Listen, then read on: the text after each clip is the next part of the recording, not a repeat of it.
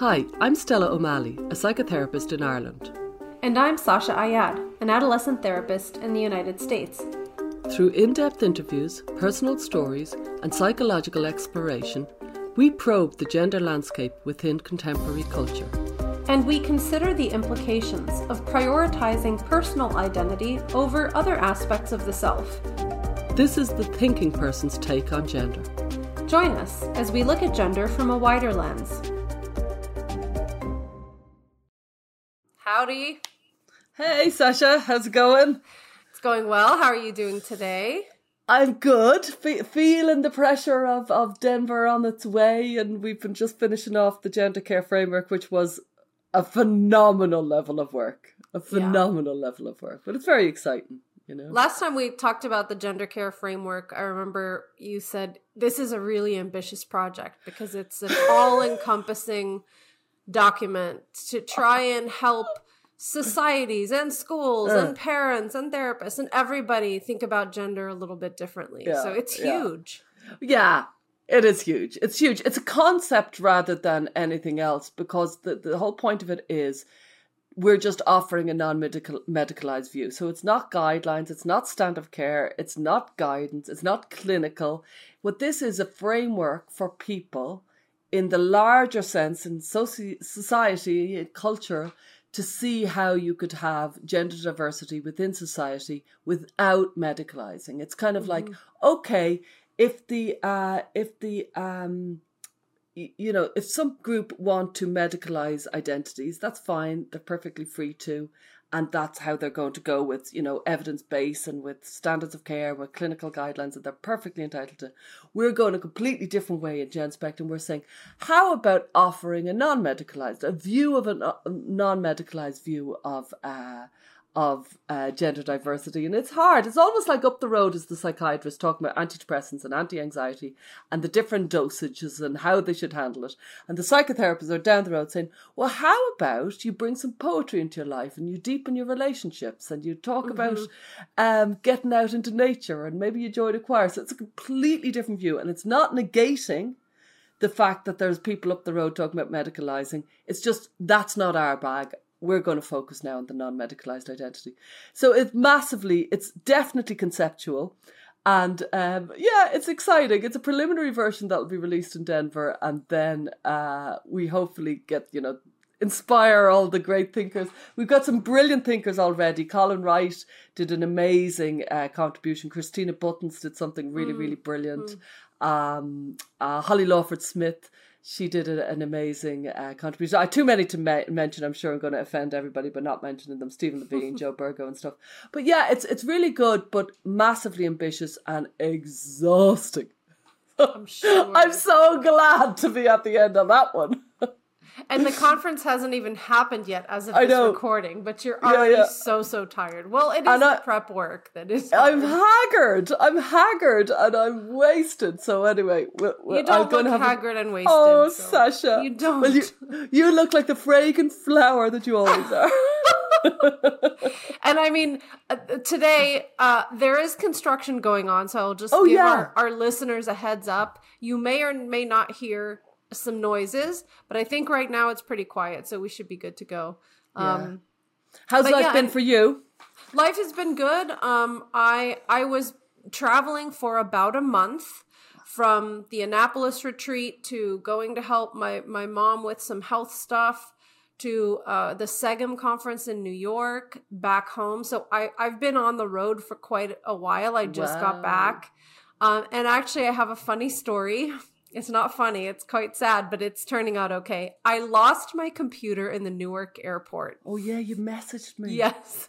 Oh my so god. I, I think I'd go mental. How did you lose it? Well, I was working at a cafe yeah. And the the table was kind of like this brushed aluminum silver color, yeah. and my computer is silver. This is the story I'm telling myself, okay?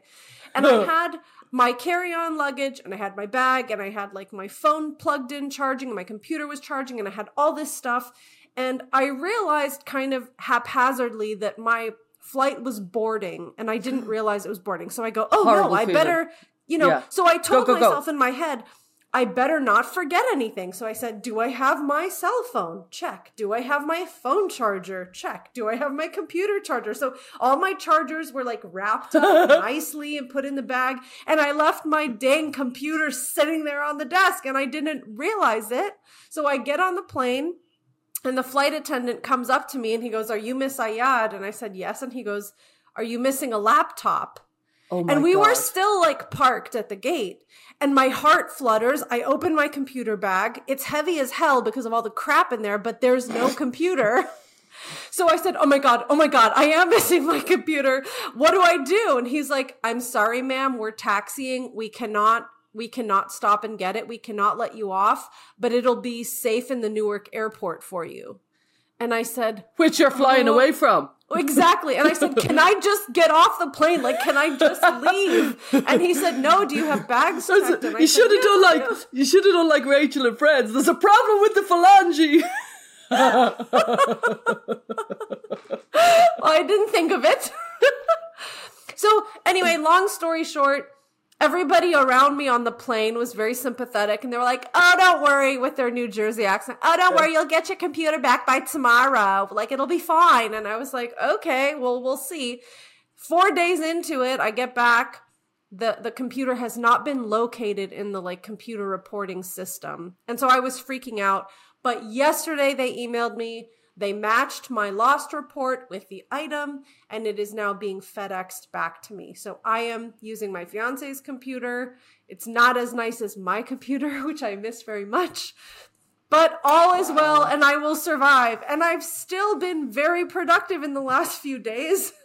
wow. So I I wanted to let everybody know that I am moving from Mailchimp to Substack. I currently Okay. have a newsletter where I talk about, you know, something that was interesting that caught my eye and I relate it back to gender as you and I have a habit of doing. We relate everything back to gender. But I actually am starting a Substack and Wow. I'm very excited about it and I think by the time this episode comes out it would have been transferred over. So it's going to be sashaayad.substack.com. And I'm calling it Gender Therapy Session Notes with Sasha Ayad. nice. So Nice. I'm very excited about it. It'll have like Wow. different sections where I summarize what I've been up to that month. It's going to be a monthly newsletter. Uh, you know, I'm going to talk about conferences that I attend. I'll talk about stuff happening in my parent membership group. I'll update people about what we covered on our podcast. And I'll talk about, um, you know, what I'm listening to, what I'm reading, what I'm watching on Netflix. And I'll Cool. kind of offer parents like, what's one simple thing you can try this month with your kid? And it'll be really oh, that's nice. boiled down and simple. It's not going to be like, you know, a 300 page, you know, essay or book. It's just like one easy thing you can do. So we'll see how it goes. I'm really excited about it. Good for you. We'll be we'll be Substack sisters, huh? Yes, because you've been on Substack for a while. Do you Yeah. like it? Do you like the format? I love it. I was very resistant. It was, I think it was Graham Linehan who used to say to me, God, you should go on Substack. It's it's lovely. And I was like, oh, I've heard that so many. You know, check out this new platform. It's so I good. Like, Get away from me. But actually, it's a really lovely, easy, intuitive platform. And I find some of them are really counterintuitive where you, it just doesn't make sense. And this one, I have to say, I love it. I think Substack is really, I think it's actually where it's at. I think it's the new media. I really do. I think Yeah, where- and it's visually happening. appealing. It's like nice Yes. to look at. It's not too It's calming. distracting. Yeah, I really like it too. Yeah, yeah, yeah. Okay, so should we jump in today? Okay, I think it's going to be an interesting episode. Well, I always think that. That's what we're doing here. We think this is all interesting. We we wanted to talk about the idea started as kind of like myths, myths about Yeah. gender. And as we discussed it, we recognized that what we're really trying to do is highlight points that get overblown and get used as kind of rhetorical strategies by different sides of the debate to try and make a point but by overblowing these these ideas people lose a lot of nuance and complexity so we're going to be talking about kind of like myths or misunderstood or overblown points from all sides of the gender debates I think it's really important that we're addressing it because there are myths. We, we, we all know there are myths. And then there is probably more exaggerations and kind of blanket statements, black and white blanket statements on every single side of the debate. And um, no, they're not quite true. So the amount of time somebody says something and you're kind of, you kind of go, well, that, that and then they run on and they say something else. And there's often a truth there, but the actual statement doesn't cover it. It's it's it's a it's a blanket statement. It's kind of a lot of sledgehammer facts. Maybe it's because of the world we're in, because of social media, or maybe it's just a reflection on this is such a complex issue. To actually say what's actually going on on every single point requires a few boring sentences rather than sound bites. It gender doesn't work with sound bites. Mm-hmm, mm-hmm. It just if you think it's simple, you've missed it. Yeah, for sure. And I know you you were talking about how when you give presentations, I'm imagining for schools or health, you know, mental health clinics, you often start with a couple of big yeah. myths. I mean, these I would say are definitely myths yeah. that are um used to kind of convince people to just literally affirm a child's identity. So, do, do we want to start with those kind of big myths from the gender ideology side? Yeah. I find like I gave two talks this week to schools and I did start with the myth and every time you can see them kind of you can see the faces because it's generally teachers often I talk to in schools it's the staff I talk to and you can see them thinking oh, is this not true? You can see it gets them. You know what I mean? And yeah. the big one, uh, one big one anyway, I often start with is trans is not the new gay. You know what I mean? And you and I have done this and we've talked about it, but it is unbelievable how many people just presume that it's a it, it's it's not that they think it's the same as being gay, but they think it's the developmentally the same as being gay. That it's something that just kind of uh, evolves within somebody, they often haven't thought about it very deeply, and they think there's just some sort of thing that's called trans somewhere in them, and you have to help them out because they've been unfortunately chosen ones with this very difficult condition that has been bestowed upon them somewhere between being uh, a fetus in their in their mother's stomach and being born. That there's something trans in them, and so that's a big one. Yeah, and this this kind of relates to the idea that trans is this fixed innate property of a person, yeah. and that it's through the the let's say the course of discovery or self-reflection or sometimes maybe it's very obvious that that a person is going to quote discover this about themselves and that it's the job of people around them to just facilitate that kind of unfolding, the kind of butterfly coming out of the cocoon situation. Uh, this really reminds me of, of some parents that I've worked with. And I remember one parent saying to me, um, you know, I, I, I fought against it. I, I really didn't want him to be trans. I, I really, it was, I just felt it was such a difficult road for him, such a difficult life. I resisted it. I resisted it so much. But honestly, I just have to come round to the fact that he is trans and I need to just uh, support that. And at the time, I was just like, all sorts of things were going off my head because I was like, that wouldn't be the way I would look at something, you know what I mean? And she was so mm-hmm. sure of it. And it reminded me of another mother I knew in a completely different context who was basically talking about her very, very shy child. And she had the very same, and it's it's when you get into psychology jargon, bear with me here because I'm going mm. off piece for a sec. But when you get into psychology, you realize some people have an internal locus of control and some people have an external locus of control. If you have an internal locus of control, you feel that you're in charge of your, your life and your destiny.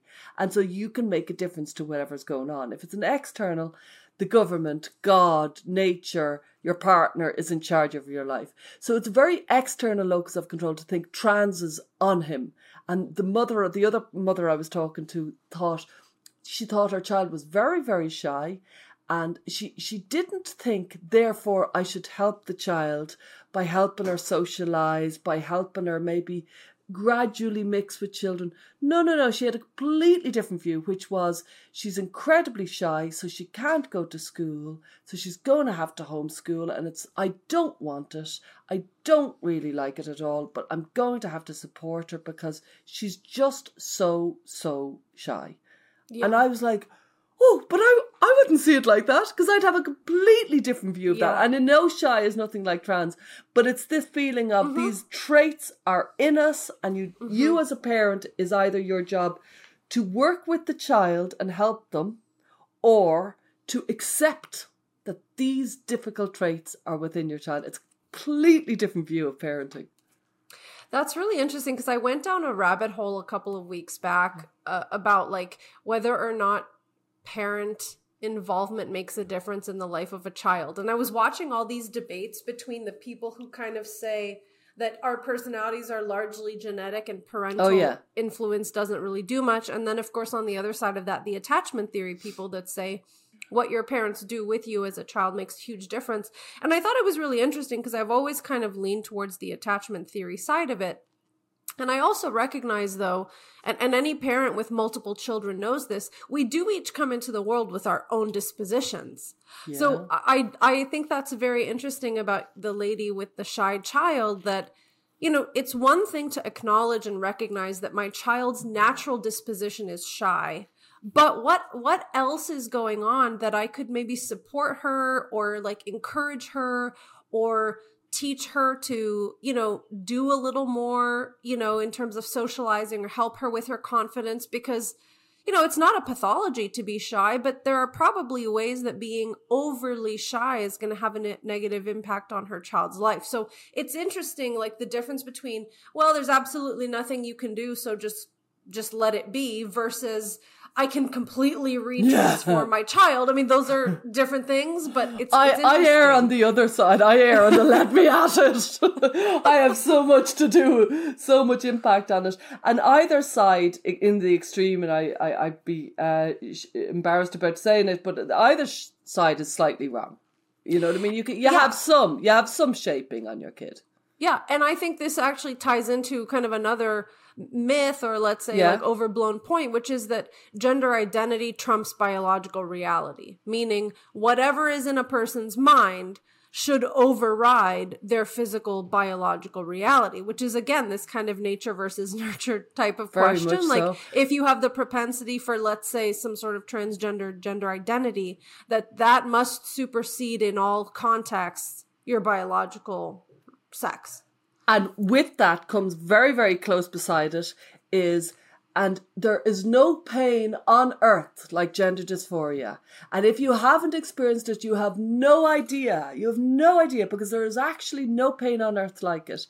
And I, I, I, I, I, I, having had it, having had gender dysphoria, certainly what would be now called it, I'm like, there's so many ways for the human to be in such pain there is so many like the pain of the of the alcoholic the pain of the anorexic the pain of people with extreme uh, challenges it's it's it's not really comparable and we don't know i don't know how you suffer pain i don't know how comp- how i know i definitely am an extremist but i don't know how i suffer pain compared to anybody else no Yeah. more, no more than Yeah. i know how you see red versus i see red Right. we, we don't we don't have any comparison but this idea of it's innate and there's no pain like it, they're very closely tied, and mm-hmm, neither of them are mm-hmm. true. Yeah, I mean, this kind of goes back to the fact that we can never really understand another person's experience fully. We can try to empathize, we can listen carefully, we can try to imagine, but nobody knows what it's like to live somebody else's reality. And Yeah. I think you can acknowledge that. Like, I never had the exact type of gender dysphoria that Stella O'Malley had Yeah, yeah, but I've had some issues around gender and sex, as we all have, and I can try and hear your experience and, and, and imagine what that's like, but none of us can know. Even you take 10 different people with gender dysphoria, and there are going to be lots of areas of overlap, but there will also be lots of areas that are quite different. So I, I agree that this idea that that, that we can't understand people's experiences if they have different experiences from us or that we shouldn't even try is kind of a bizarre idea that runs through a lot of the dialogue around things like gender identity race uh, you know yeah. religion all kinds of phobias this kind of phobia and that kind of phobia. I mean i think that's kind of running through all of them. Yeah, I, I, I, I was talking with uh, it was actually a politician, and he said, "Well, you know, if if if you you know if you misgender somebody, you know, we can't imagine how devastating that is." And this was a well-informed person, and I said, "Well, slow down. We kind of can. We've all been misgendered every so often. You know, people have mistaken our id- identities. very often. People, you know what I mean? So people have kind of made this kind of glow around gender dysphoria. And I think it really it is a myth that needs to be like let's all watch out. At the same time, there's something that I've noticed. It's slight. It's not quite to do with gender, but it's a real myth that's happened among teenagers uh, these days. Is a lot of teenagers who I work with. It's like they think that there's these golden people who live these golden lives, mm. and um, that that um, because they maybe have autism or because they have gender dysphoria or because they have whatever challenge they have, they could never hope to have these golden lives. And I'm like, no, no, no. The golden people with the golden lives, I've never met them. They don't yeah. exist. Yes, so there's this yes, kind yes. of this golden idea of other people. And they might even say to me, Well, you don't understand because you've no idea how mad I went in the supermarket. And I'm like, Oh, Oh, I could go very mad. Do you know what I mean? They genuine, they're teenagers, they're young, and they genuinely think other people aren't going mad in their yeah. mind. Yeah. And I think I think people do. People go mad in very different ways, but I think completely people really go completely. into extremes. It's a yeah. bit of the grass is greener argument, you know. Yeah. Like we imagine that if we didn't have this problem, or if we had those opportunities, or that kind of privilege, that you know we would feel so free of whatever is yeah. kind of burdening us now and the fa- yeah. the fact is we don't know what it's like to be that other person with their own different no kind of set of problems no. um w- another myth that we see overblown is the the myth of suicide and we've devoted a full episode Huge. to this so we would encourage listeners to revisit that but let's just touch on that very briefly because we do know that the rates of suicidal ideation and suicide for trans identified young people is higher than the general population, but not necessarily higher to populations that have the same comorbidities. So these are young people oftentimes that not only have gender dysphoria, but have maybe anxiety or depression or other kinds of issues. And so their level of ruminating about suicide or even completed suicides matches those rates of the other comorbid conditions. And there's so much to say about suicide. It's a massive subject, and I was really glad. I remember I hassled to do that episode. I was like, really? An episode on suicide? But it was so important to do it. But when you look at the actual facts, one, you'd have to realize that suicidal rumination has become much bigger because we got rid of the taboo of suicide and we got rid of it. We needed to, but it came at a cost. And it means suicide is a word that's really in the lexicon of young people so much easier than it ever was before. Yeah. Um. You, you know. So that, that's so, so suicidal rumination, suicidal ideation is much bigger, I believe, because we've allowed it in. But at the same time, when you look at the facts to do with actual gender, like Michael Biggs did us a great favour, the sociologist from Oxford, because he uh, tracked the suicide, the completed suicides in the Tavistock. This was uh, uh, uh, uh 15,000 children between the years 2010 to 2020. And in that, in those 10 years, um, out of the 15,000 children, there was four completed suicides. Two of them were on the waiting list and two of them were getting treatment. So you can't even extrapolate that the treatment mm-hmm, gave them mm-hmm, a thing. Mm-hmm. And um, every one of those suicides is a tragedy. Every one of those is, has devastating consequences, almost indescribably bad for anybody. However, that's not in the realms of this is a highly high risk for, for, for it's it's a risk just like it is with anybody with mental health young people with mental health issues. It's a risk. And furthermore there's no evidence whatsoever that the affirmation or medical pathway reduces that risk. Just as you mentioned two of the people who completed suicide were already being treated right? So that's very uh, important because the suicide narrative is often used in an attempt to push parents into affirmation, but there's no evidence that affirmation is going to improve those odds for your child's risk of suicide anyway. There's a huge myth around affirmation in general because affirmation pleases the young person in the moment. There's a, a, kind of a myth has grown up that this will make them happy. There's a kind of, you know, two and two equals 102 with, with the way affirmation mm-hmm. kind of works. Mm-hmm. Around suicide, if you look at the actual um, post medical transition, there's a five to seven years kind of where it's it seems to go quite well, and then there's a dip, and the dip is is, is, is astonishing. I know Stephen Levine did some um, great studies on that. I think there's four big studies on suicide post medical transition, and none of them are positive. And the, the very well known would be from Dhejne 2011 in Sweden, and this was following people for, for from a long term, like it's kind of over 40 years. But Sweden is a very, very, very progressive society. So to say it's all about trans phobia isn't quite correct and it shows a dip correct, and it shows yeah. compared to the, na- the, the the the general population um, people post medical transition um, have a 19.2 times more likely to die, die by suicide 19.2 yeah. times compared to the general population. So it's not even that affirmation doesn't reduce suicide. Medical transition doesn't reduce suicide. Well, we don't to be know. fair, we don't know because yeah, we, we, don't know. This isn't the general population, right? So that 19 times mm-hmm. higher than the general population is a very important statistic, but if we were just to be incredibly kind of accurate about it, we don't know if we took those individuals in kind of like a totally different time warp and they didn't transition. We don't know if their suicide rate would have been key point five times higher than the general population, or exactly two hundred times higher, or the same. We don't know. Yeah, yeah. But it doesn't seem like medical transition gives individuals an equal footing with the general population. Let's put it that way.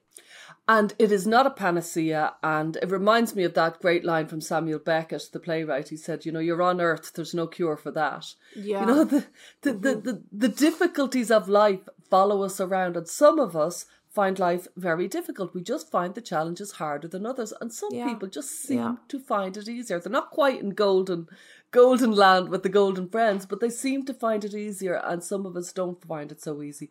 But the yeah. myth around suicide was, I'd say, is arguably the most destructive, pernicious aspect of gender for families and young people. I think it's a, yeah. it's a really, really destructive myth. I think another myth from the kind of gender identity side is that parents pose a serious threat to children's well being. And yeah. we're going to talk about this a little bit later when we talk about myths from the more, let's say, gender critical side, right? Because we, we acknowledge that that can happen. But I've talked to thousands of families. I can't think of more than a handful of families that said, actually, if our child transitions, we're not going to have a relationship with them. The vast majority of parents, even the ones that are very concerned and want to slow things down, would never abandon their children, would never mm. kick their children out of the house, would never tell their children, it's me or transition. Like that kind of ultimatum, I rarely, if ever, heard that.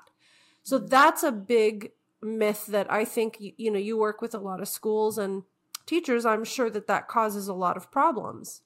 Yeah, I think um, another thing uh, very connected with that is this idea that if your parents don't agree with you, this is devastatingly difficult for for a child. And i'm like well for millennia parents have disapproved of your best friend when you're a teenager of your clothes of the way you stand of the way you talk. That's what parents do. And like you know parents are, are in a bind because uh, as a parent i have to say this we, we we we it's like parents are when we have children we don't know if we've done a good job until they become adults. And we're constantly assessing if it's working out.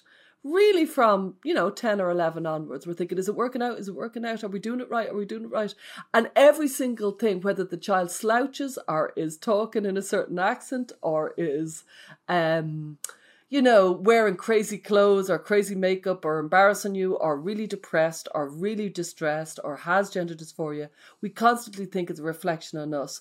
And so many parents are thinking, um, I, am uh, my I'm not allowed to say my values to my child because it's going to devastate them. And I'm like, but that's what we do. That's what we do mm-hmm. as parents. Mm-hmm. We have our values. That's why we had our children to kind of be part of our thing which is our family tribe mm. kind of thing. Mm. And uh, these days, just suddenly giving your child guidance to raise them in the way you want to raise them has become apparently a hurtful thing. I know I'm kind of going off left no, here a little bit, yeah, but it's, it's a it's a real thing. The parents mm. think they can't say, "I don't agree with your friends. I don't agree with your choice of friends. I think they're problematic." Parents are afraid to say that these days. And that is what a lot of, um, you know, the very superficial kind of affirmative clinicians say that if you don't kind of adamantly agree with your child's self declaration, that that is harmful and traumatizing for them. Yeah. Just like the people who said if, if a person is misgendered, it's like completely devastating to, to their Yeah. well being. So that's a very kind of in line with all of that. Yeah, I, I think this idea there's it's really the ball has been ran with. If you don't say the name that your child wants to be named by, if you don't give the pronouns that your child wants to be pronounced, if you don't affirm everything, you as a parent are hurting your child mm-hmm, mm-hmm. to a to a indescribable degree. And mm-hmm. I'm like, haven't parents done that all the time? Haven't they always, Yeah. you know, my, my my father's name was Pat and his mother always called him Patty and he used to like like he would be he'd be 70 going Patty, like you know what I mean? And I know that's a minor thing and I know it's a silly thing. But parents do that. Parents just they they, they have a yeah. special place in your in your life and it's a very special role. I know. We'd like to jump in here really quick and offer up a thank you to Genspect, one of our sponsors. Genspect is an international organization that offers a healthy approach to sex and gender. Genspect recently hosted the Bigger Picture Conference in Denver, Colorado. There, they introduced the Gender Framework, a comprehensive, non medical means of dealing with distress about gender issues. Go to genspect.org to learn more. We'd also like to give a shout out to GETA, Gender Exploratory Therapy Association. If you're looking for a therapist for yourself or your child, check out the GETA directory. And if you're a clinician who is questioning the affirmation model and you're looking for resources and community, please consider joining GETA today. Visit genderexploratory.com to learn more. At the second conference, I think I said something like, you know, for better or worse, we were all raised by our parents, and it wasn't always exactly what we would have preferred. I mean, Yeah. a lot of times parents say and do things that, you know, rub a child the wrong way, or like you said, is trying to instill a value that feels really, you know, difficult. Now, that's a that's a far cry from parents kicking their kids out of the house. We're talking about very normal, natural Yeah. kind of different ways of viewing a child's choices or preferences or behaviors that is supposed to there's supposed to be a bit of a difference in like how a parent views a child's behavior versus how the child views the Yeah. child's behavior. And that's the whole contract of life that you you Yes. get you're born from your parents and then when you reach adulthood you can reject what you wish and have your own life. That's Yeah. that's Yeah. the contract of Yeah. life. But there is the other side. There's two kind of myths around parents. One is that the parents are are torturing the children with with with you know biological pronouns or the their love name, their birth name, you know. And then on the other side of the fence, it's this idea of the trans cult got my kids. yeah, which we'll we'll talk about Yeah, that. I want to okay. get through a few more of these Okay, myths okay, and then we're going to shift over. Slow down. Stella. Slow down, Stella. Okay, so one of the other ones I wanted to just talk about, which I've been hearing more recently, is this idea of the gender journey. Oh yeah. Now, that term has been used for some years now, but what's happening, I think, is that people who really buy into the concept of gender identity believe that even if you take, let's say, a weird turn, air quotes, on your gender journey, air quotes, yeah. that it was just part of the process and it's perfectly fine and there's no issue with that. And so in that way, it really minimizes the trauma and damage that some detransitioners really feel they've been through. So I think this is a really weird myth that is a, an attempt to kind of like spin a traumatic situation where a person felt misled or like they were part of a scandal and turn it into some kind of benign positive journey and it, you know if you can't see the beauty in your own journey it's because you aren't looking at it properly or something I know it's this compulsive positivity that no matter what we talk about, we're going to put a positive spin on it, and it's very, very oppressive. And I did notice the Standards of Care Eight, um, WPATH. They did, you know, they kind of, I would argue, undermined the detransition experience by talking about it. A detransition was basically another identity. You, you know what I mean? And Yeah, that is yeah. not what's actually going down when somebody detransitions.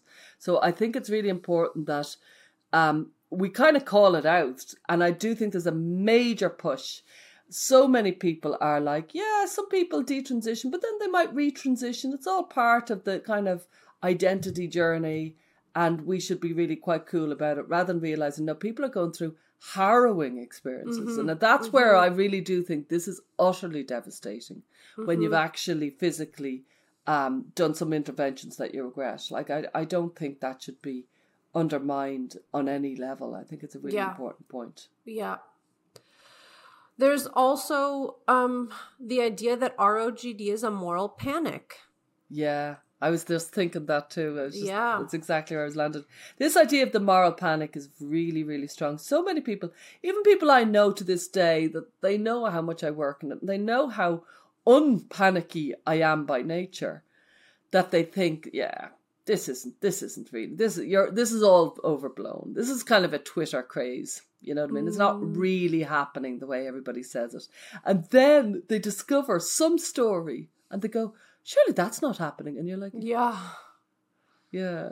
yeah, in a, in our recent Annapolis retreat, I remember one parent said something like, you know, because I asked like, what are you getting out of this time so far? It was like on day two or something, and she said something like, I realized that I'm not a crazy conspiracy theorist. Mm. The things I experienced in the doctor's office with my daughter, they really happened. And I'm not crazy to have felt that way. So I think this wow. this idea that people are morally panicking and blowing something out of proportion or exaggerating is thrown around so much that a lot of parents kind of can't trust what they've actually seen with their own eyes and what they're actually experiencing with their own family and that's so it's so soul crushing to basically be told that you're making it up or you're mm. just exaggerating something that you feel in your gut like something is not healthy here. It's very interesting. It's very there there dear. It's it's very kind of yes. calm down dear you know? And the thing about them, when somebody kind of makes noises, they won't say that this is a moral panic, calm down, but they're making noises. It's incredibly difficult to refute. It's very silencing. It's generally, it's a raised eyebrow or it's a smile or it's a slightly dismissive point. It's very yeah. hard to come at it and argue it because it won't be given in a straight way. And that's what makes it so frustrating because you're just going, and you haven't actually been able to clearly defend what's actually going on. So it's it's a particularly it's a nasty side of yeah. the of the many myths that are out there. And the the last myth from this side I want to touch on is just the myth of this far right extremist trans hate.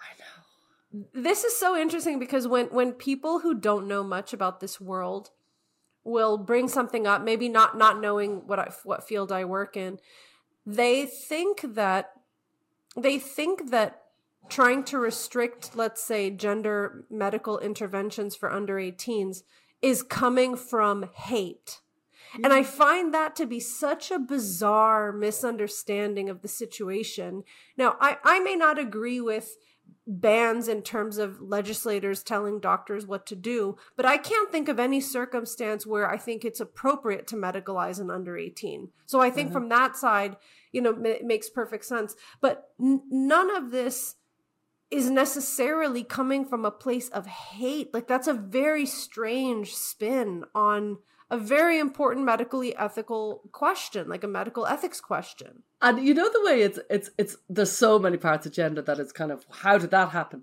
But yeah. for me, almost the biggest one is how did something that is ran by you know big pharma that are going to make phenomenal levels of money how did that get termed the left wing side and how did yeah. the not the right wing side be the kind of hey don't medicalize I know, I know. It's unbelievable that that happened. How did that become a far right issue?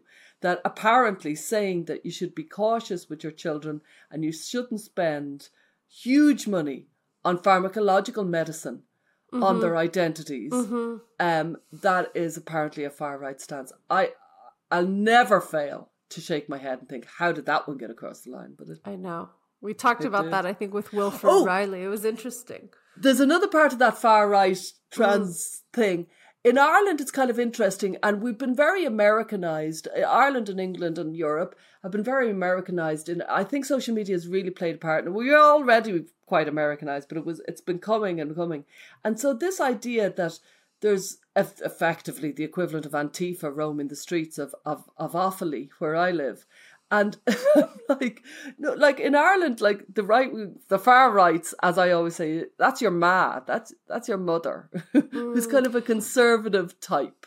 Do you know well, what I mean? Antifa's the far left, but you oh, mean sorry. like a kind of like Nazi, like neo-Nazi group. Yeah, mm. yeah.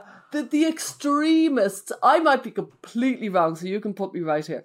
I get the impression that there are extremists in America that just aren't in places like Ireland. Maybe it's the odd person living in the woods, but generally, yeah. when somebody says far right, there's a few holy people who who are quite religious, but like far right is an extreme mm, descriptor mm-hmm, of those people. Mm-hmm. Conservative would be the word. They're conservative like your mother. Yeah. You know what I mean? And they have a few yeah. values, and th- that's all that's going on. There's nothing far right.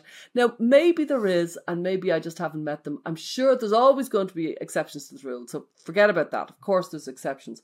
But in general, I don't believe that there's any sort of extreme problem with uh, extreme far right in, in Ireland.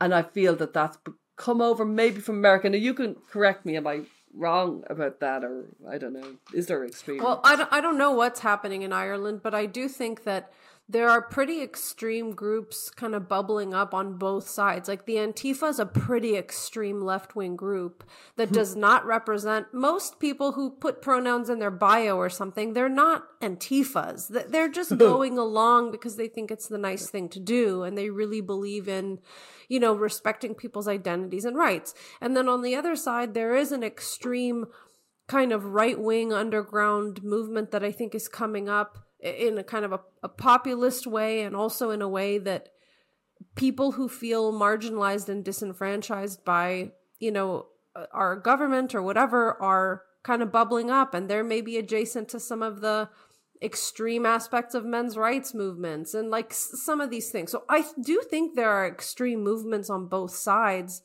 which have a specifically American cultural flavor. And it is interesting the way these online conversations can export an American version of like a political movement or an identity mm-hmm. movement to other countries where maybe it doesn't even apply the same way anymore. Like, yeah. what religion means in Ireland is so different from what religion means in America with like very our Southern Baptist roots. And like, it's just very different compared to the kind of Irish Catholic thing. So, yeah. it's funny to see how these movements get kind of yeah. transported to other places. Yeah, you can really see we we have you can see it among the you know the teenagers. They have this American drawl, and you can just see by their sensibilities. Really? Oh, they talk about Biden and they talk about American politics, and they wouldn't know their own president. Very little. That's so interesting. I know, yeah. it's so extraordinary. They talk about racism as if we had some sort of history of of slavery and it's like no no no we were we were the indigenous yeah. that's who we were and not only that we are racist we're racist to um, irish travelers but we, mm. we, we don't we don't have any history of of slavery you know you know I mean? we don't have the equivalent of american yeah. culture yeah. we just don't have it context it's, it's, yeah. Well, it, it didn't happen in Ireland. We didn't do. We didn't. I, we I were heard, colonized. I heard that in Ireland, the the Irish were actually kind of treated as though they were like the the black people of the region, yeah, and yeah, that there were weird issues around race that are different but like adjacent. I don't know if I'm getting my history wrong. Yeah, yeah. There's a famous, there's a, yeah. There's a famous quote from uh, the Commitments, which is a famous Irish film. It's a funny Irish film, and he said the guy in it said, you know, the Irish were the blacks of Europe, and then he said, and the Dubliners were the blacks of Ireland. Then he said, and the North Side were the blacks of the Dublin, and he kept going into minority, minority, minority, and his point was really that we were seen, um, and we were for many years, you know what I mean, by the English in particular, as um, lesser. You know what I mean? So there's famous kind of signs in windows where they'd say no no Irish, no blacks, no dogs and stuff like that. And that's wow. very famous. Yeah. Yeah. And you know, if you look at the history of the world, you'll just see colonists, you know, colon, you know, people colonized all all the other countries. That you know that lovely quote, we we are born of risen apes, not fallen angels and the, mm. the apes were armed killers besides So what should we wonder at? You know, should we wonder at the poetry or the music or should we wonder at the wars? Like what we've mm. come from. We are we are a people, all of us, you, me, and every one of us, we've come from bloodshed and war and cavemen. you yeah. know what I mean? We literally yeah. come from the risen apes. So like I, I just think history is bloody and to, to for yeah. people to presume that one one piece of history is ah but anyway we can go off on one. We go back to our our myths. Yeah no no you're right you're right. We hope you're enjoying this conversation as much as we are. We just wanted to take a quick moment and say thank you to all of our listeners your support is the fuel that keeps this train running. So please be sure to like and subscribe on YouTube or your favorite podcast platforms. And do be sure to check out the conversations that are happening on YouTube in the comments section. We think that we have some of the smartest, most engaged viewers out there, and we really appreciate all of the interactions. Also, we produce additional bonus content every week for our listener community on Patreon. Go to widerlenspod.com and click on Join Our Listener Community. Your financial support means a lot to us. And for those of you who are in need of parenting support and resources, we each have parent coaching membership groups, so please do check those out. You can find links to both of them at widerlenspod.com or in the show notes. And of course, you can always buy our book, When Kids Say They're Trans, out now in the UK and the US. Thank you so much. Now back to the show. So now we're going to shift over and talk about myths from the gender exploratory side, the gender critical side. I mean, to be fair, you know, we have we've been in this world now for so long. There is not really two sides anymore. There's like lots and lots and wow. lots of different sides. Yeah. So I think it's weird calling it a side, but at least in terms of media reporting, there still seems to be in the mainstream newspapers kind of two angles. So we're we're yeah. talking about those those myths that now come from maybe more of the gender critical side. So, mm. one of them, and especially this is true on Twitter and I'm guessing Instagram, wherever there's a visual medium that is kind of hilarious and so silly, is the you can always tell. People. Oh my God. These people believe Don't. that no matter what, if a person is trans or has transitioned, that you can always tell their biological sex. So they will share pictures of a trans person who, you know, the, the typical is like a trans person posts a picture of themselves to show, you know, how cute they are that day. And then the, this type of gender critical feminist will repost and say, you're obviously a man. You can always tell, or vice versa if it's like a female to male person. This crowd is quite hilarious, and I don't even know what to make of them. Well, I, I, yes, I agree with you, and um, I think this crowd do not know the impact of testosterone, and testosterone is a very, very serious hormone, and when you see it, uh, how it impacts a, a face, a body, a shape, the shoulders, the jaw, the the skin, it's unbelievable what testosterone, and you cannot always tell. You, you you just can't. But I do think there's one section of people who are pretty devastated by this yes myth. Yes. To me, they would be the the detrans women. These are women who have oh, taken testosterone. Yeah. They have been masculinized. Their faces are are very male, or their bodies are very male, and um, quick draw McGraws on on Twitter are saying yeah, I can tell you're a man. You're always a man. And it's like, no, I'm I'm I'm a biological woman and I'm detrans. Oh. And you you have really distressed me. You you've hurt me with this. And it's horrible and they they don't even know they've done it because they think they're talking to a trans woman who's a male. But do you understand me? They think they're yeah, talking totally, to a yeah. Totally, I get what but what saying. they're actually talking to is a woman who who masculinized and is now reverting back and you cannot always tell. It's not true, and people get it wrong. I remember Michelle Alleva, who oh, I've met many times, and she's beautiful, and she's a trans woman. She's done a brilliant kind of series of people saying to her mm. that she's a man, and saying you can always tell, you can always tell, you can always tell, and she Yeah. whacked it up on Twitter again and again and again, and it was so powerful. They were bullying her, and they didn't even Yeah. know they were bullying her because they were they were just saying we can always tell you're a man, and she wasn't a man. She's a she's it's a really woman. sick. Well, there's a couple things that come to my mind. First of all, um, I hadn't even realized that this crowd was even a thing until I saw a like a detransitioner um, protest, and they were protesting a gender clinic or something. And then in the comments, there were all these people saying, "That's not really a woman, that's a man," because she had a lowered voice from testosterone. And and I was like, do they not even understand? They're attacking people uh, ostensibly on the same side of the argument. First of all, second of all, I think even if they're even if they were indeed talking to a trans person, why bring the cruelty in? I mean, you can disagree with a person's sense of what does it mean to be a woman or a man. You can argue with them on philosophical points, but I just don't understand why somebody would spend their time going after somebody who's let's say trying to pass and just saying you don't pass you still look like a whatever i mean just why why i don't even Well, it's cer- it's why. certainly it's not gender critical because it's it's it's very based on stereotypes and it's based on looks and it's it's fundamentally not. a- Yes. if we're going to be purist about what a gender critical viewpoint is,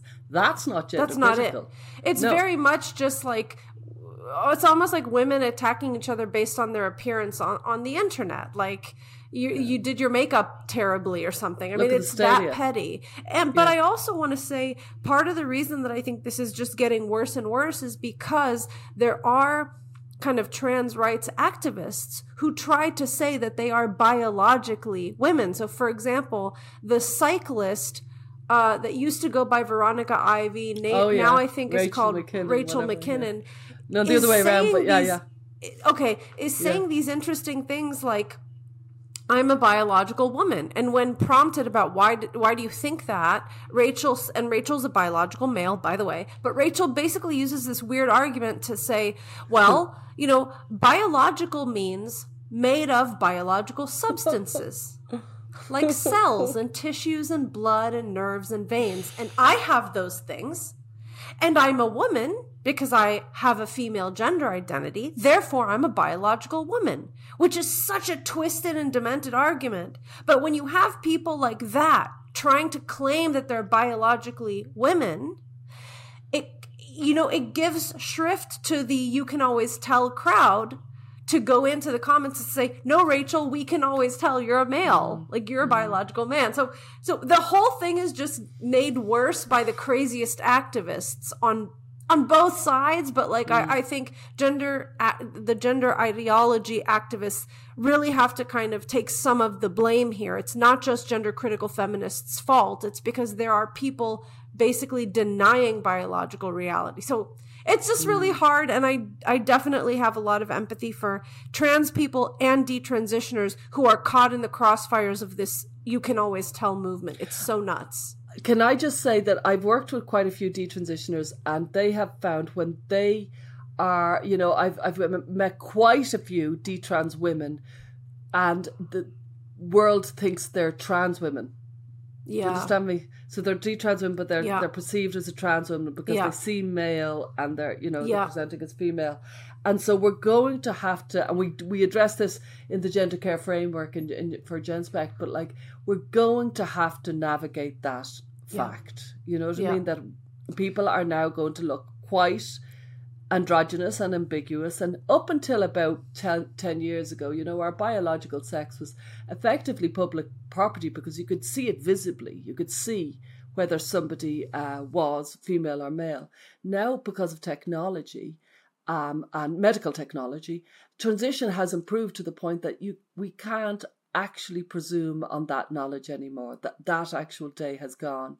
And that has that has brought in all sorts of unintended consequences and unthought about consequences that we try to like i say the care framework is an ambitious long long uh, uh, um, endeavor but it's it's it's beginning with the concept of yeah we're going to have to start uh, handling the fact that gender diverse people are in society, and society needs to uh, recognize that, and it doesn't have to be medicalized. Anyway, yeah, so let's go on. We have very, very many points and very little time, but let's sorry, try sorry. Go, let's go. No, it's okay. Let, us try to go through a couple more. Um, yeah. Another one is that that we alluded to this earlier that the trans cult got my kid. Oh yeah. And as always, there's a nugget of truth here. I mean, I, anyone who follows us knows I talk a lot about influence and I talk a lot about, you know, thought control and how certain ideas can capture a young person and the power of you know being kind of indoctrinated online. Like there there is a nugget of truth to that. Huge. Yeah. But the part about it that i think is exaggerated is that there's absolutely zero to do with um, family dynamic, that there's zero that a parent can do to support their child in a healthy way, and that everything is the enemy with a nefarious purpose rather than maybe there are well meaning people going along with this who aren't actually trying to, quote, brainwash your child. They may really think they're doing the right thing yeah. by talking to your child about their quote gender identity or whatever. So that's the part of it that I think is exaggerated a bit. And it, it kind of re- reminds me of remember when I was talking about the internal locus of control and the external locus of control. This idea that it's either trans got my kid, it's within them. And I, I was just reading a study, I've become an expert because I've been reading so much recently. But I was reading a study and it's so interesting because it's exactly what I've seen reflected in Genspect and the GDSN and stuff, which is mothers and are more involved either direction with trans. So they're either more involved with with the affirm, affirmative and they're kind of beating down the door for pronouns and names, or they're more involved in the critical, gender critical way and they're beating down the doors to see, um, you know, if they can uh, move the child beyond it.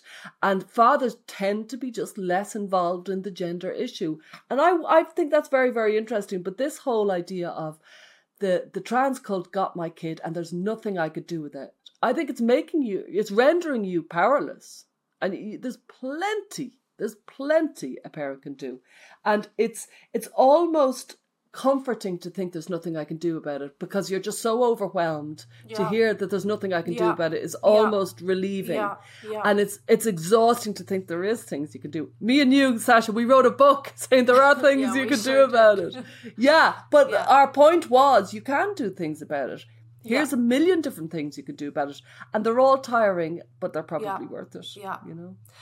Another myth that I think is really important is kind of like a two-part myth. Number one, that if a child doesn't have a childhood history of gender dysphoria, um, then they're ROGD. But if they do have a childhood history, then then they may be a real trans kid. Now, not all gender critical people believe this, but I hear this a lot, especially in oh. kind of mainstream circles. And I guess the second part of that is that, you know, older teens or young adults don't need protection from making irreversible changes. So I think, you know, it's this idea that, like, well, if you have a long history of it and you're young, uh, you need protection. Or, yeah, if you don't have a long history and you're young. But if you have a long history or you're older, then you can totally make any decision you want and there's no no reason to be concerned about it. I'm really glad you've raised this. Obviously, with my history as a kid, I'm particularly protective over those little kids and I feel there is a there's a kind of there's going to be a few splits. Anybody who knows anything about politics and history are aware that you know this movement is going to go different directions. You know, of course it will, and there's going to be, and I can see it coming quite soon where there's going to be one camp who will say, yeah, yeah, trans those little kids that have been gender dysphoric since their childhood. I've seen it at a few conferences recently. I've noticed it. There's no doubt about it. They're saying, yeah, if you want to trans kids, trans those ones. And I'm like, no, no, they're the ones with the kind of 61 to 98% desistance rate according to every te- every study ever carried out. Leave those particular kids alone. They're the ones that don't seem to have a high rate of comorbidities. You know what I mean? So, so there's a kind of split between the ROGD camp and the and the childhood onset camp, and it feels to me that the the little kids could end up because they are impacted by ROGD because they grow up they're they're like me as a kid and they grow up in this gender environment and then they discover the internet at 10 and they take on all the kind of sensibilities of the ROGD kid having had childhood gender uh, onset gender dysphoria. So I think um, that that myth about let them off, let those kids trans is frightening and it's going to be I think a huge issue over the next 5 years. Yeah. And, you know, we've met so many detransitioners who started their transition as adults and they had serious yeah. mental health complications. They were not really given a chance to yeah. explore all the things their gender dysphoria could mean. And they also deserve to be cared for and given the highest quality psychological care rather than just being uh, kind of treat it as though this is like a cosmetic procedure that if you yeah. want it, go ahead and get it. And I, I think there's some some um, uh, detransition have spoken so well about that. Michelle Alleva again, she she yeah. gave a brilliant presentation for Genspect showing she was an adult, and this is why I shouldn't have transitioned, and I shouldn't have been allowed to transition yeah. because of all these reasons. She was so clear in her mind about what had happened. Richie is another one that we've uh, interviewed, and he was very clear about why he shouldn't have transitioned as a as an adult. So this idea that this is all about the kids and let them adults at it, like you mm-hmm, say, mm-hmm, let the mm-hmm. young kids, and I'm like like, leave those kids alone. And then the adults, and it's like, what about protecting vulnerable adults? Vulnerable yeah. adults are, are just yeah. as vulnerable as anybody else. Yeah. So that they're two huge issues. Another one is that kids are always the ones estranging. Oh this yeah. This is another I mean, it is a smaller myth than the myth of parents always being a danger to their child. Mm. But there are cases where a family creates an ultimatum like if you do this if you transition we don't want to have any part of your life. I have mm-hmm. heard a few cases where parents say that and there are lots of cases i'm sure that i don't know about where parents really do um, kind of kick the child out. I know that that does happen. Yeah but there's there's two myths like uh, we've kind of touched on both but on one side it's like um parents abandon their children. They throw them mm. out. On the mm-hmm. other side, the children abandon the parents. And it's mm. more nuanced both mm-hmm. sides. Mm-hmm. You know what I mean? And in fairness, like for for so many, you know, thousands of years, children have grown up and they have kind of moved away. As as I saw, I heard Lisa Marchiano say it in Annapolis at the retreat. Part of the deal of having kids is losing your kids. You know what I mean? They lose, they they leave. You, you know mm-hmm. what I mm-hmm. mean? And I think back in the day, people had many kids. So you lost a few of your kids. They went. But these days, you're only having one or two kids. And the child leaving and leaving you behind and effectively rejecting your values, it seems to be a constant. If you look at literature, if you look at history, it was always there. But these days, I think it's more devastating because it's such a kind of atomized life that our family, our small little tiny family, is everything and I think it's hurting people more. I think. Yeah, and I, I just want to point out that this is a function of an individualistic culture too. I mean, people who come from different cultures where there's much more a sense of mm. community and family yeah. honor and responsibility to your parents. You don't see that but that comes at the cost of individuality. And so i mean i come from kind of like you do. a world yeah. with both cultures. My family's not very traditional in terms of the way some egyptian families are but what i see is that you know, you get this cohesion and you get this family closeness and you get this multi generational sticking together but also you don't have the freedom to really explore with things that are outside the bounds of your mm. family value systems. So mm. you're right. I mean, if we live in, in the West and we value this kind of individuality, part of the parents' bargain is you don't know that your children will stick around with you forever.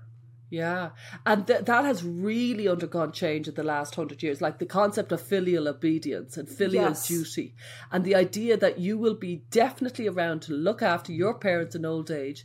That's not that's under scrutiny. That's not a given the way yeah. it used to be. So yeah. I, we've kind of yeah. left behind our myths. Is there any other okay. myths we have to go back to? Um, let's see. Well, oh. the, the, myth of of um sexuality. So the myth that all the kids being transitioned are all would be gay and lesbian and bisexual kids. I, it's, I, I do a lot of webinars and stuff, and I don't think I've ever done a webinar where somebody hasn't said, and they're all gay. and I'm like, and I want to Mm. stop the webinar and say, no, no. Let's talk Yeah. about that for a moment. Yeah. I don't know. There is definitely always a contingent. There's no doubt Right. about it. Lesbians, but, you know, gay. There's no doubt. And they're a contingent. That's all they are, though. It's a conti- There's no doubt. You couldn't say that they're all gay. Yeah. You know what I mean? I'd say Yeah. they're more more autism than gay. Would Yeah. if I had to if I had to say which was more. And along similar lines, I think if a kid starts to experiment with gender in their adolescence, a- myth is that they're an ROGD kid. Oh. I, I think sometimes would be gay and lesbian kids will only start experimenting with their gender in adolescence. They're not hmm. always gender nonconforming from age two, three, or four. Sometimes young people, as their sexuality is consolidated, that's when they start experimenting with like gender roles and aesthetic and stuff. So I don't think Yeah. all gender questioning adolescents are necessarily like the ROGD typical kid. I think Yeah. some some young people, I mean anybody we know who's an adult gay person, they might have a story about, you know, when I started having crushes and I started realizing my sexuality, that's when I started to kind of experiment with this or that aesthetic. So A- a- and I just to add about the gay thing because obviously there's a this is definitely cutting a very hard you know blade through an awful lot of uh, gay and lesbian bisexual people. There's no doubt about that. But i do think as well we tend to miss it looks like Katie Herzog and Carol, the detransitioner, so many people have said there is, seems to be a very high number of uh, lesbians transitioning who are adults, and they're you know they're, not ROGD.